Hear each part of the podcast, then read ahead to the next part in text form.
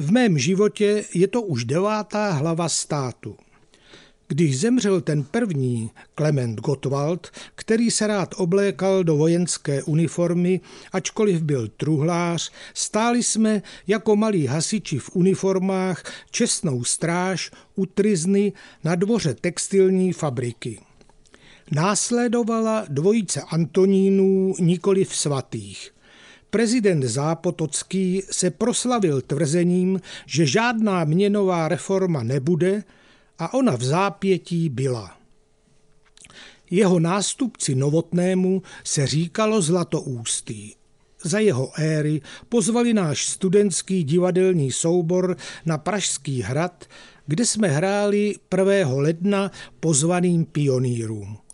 Po silvestrovské noci to bylo pro mnohé dost utrpení a odmítli i honorář, kakao a dva zákusky.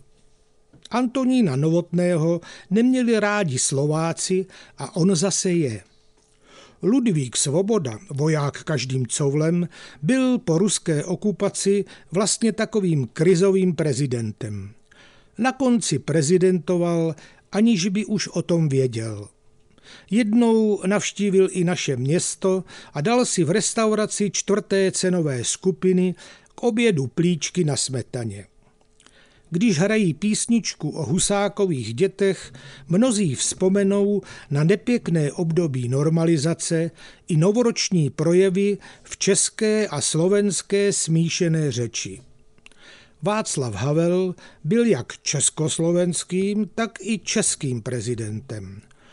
Svobodné uvolnění přineslo i rozdělení republiky na dva státy, na kterém měl výrazný podpis tehdejší premiér a poté další prezident Václav Klaus.